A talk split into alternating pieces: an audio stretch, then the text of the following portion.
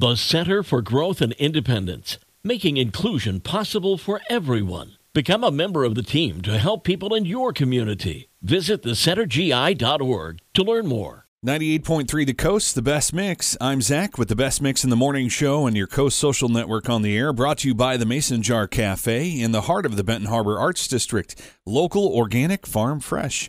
And every Thursday morning, Danielle from St. Joe Today joins us as we talk about the fun events, great deals, and lots more for you and the family to enjoy. And the Box Factory for the Arts kicks off our first event to talk about today, hosting a gallery exhibit opening reception. Tell us about this coming up. Yeah, Zach, they are hosting their annual member show, and that kicks off this Friday, November 11th, from 5:30 to 7. So this year's theme is going to be "What Defines You," and the artwork on display is happening through this Friday through January 16th. So you've got plenty of time to check it out. Very cool.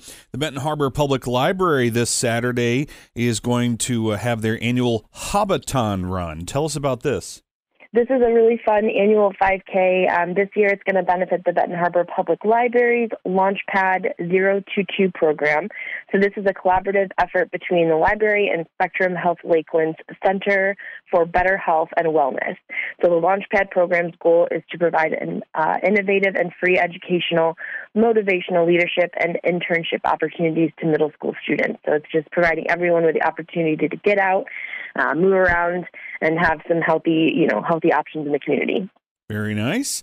Krasl Arts Center on Saturday is going to be hosting a fun event, a November a November Family Day called Harvest Cornucopias. Tell us about how families can participate in this. The Krasl Art Center is so much fun, and their family days are an awesome monthly celebration. So attendees are going to get to create miniature harvest-inspired inspired world inside a mixed media cornucopia to celebrate the end of the harvest season. So check out their exhibits and get ready for all the things they've got coming up this winter. Very nice.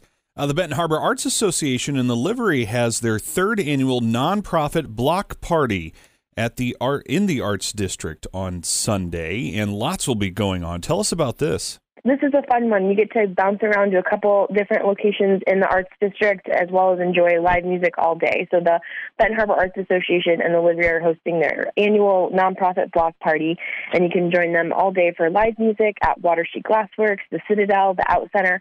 Check out their Facebook page for the set times, and then they close with a set with Seth Bernard and friends at the Livery.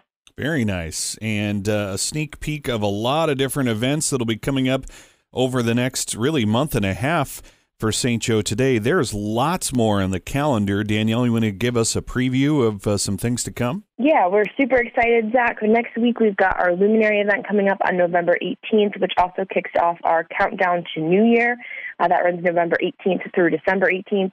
Then, of course, we've got Small Business Saturday coming right up on November 26th, Window Wonderland on December 2nd, the Reindog Parade, and Santa's Arrival on December 3rd.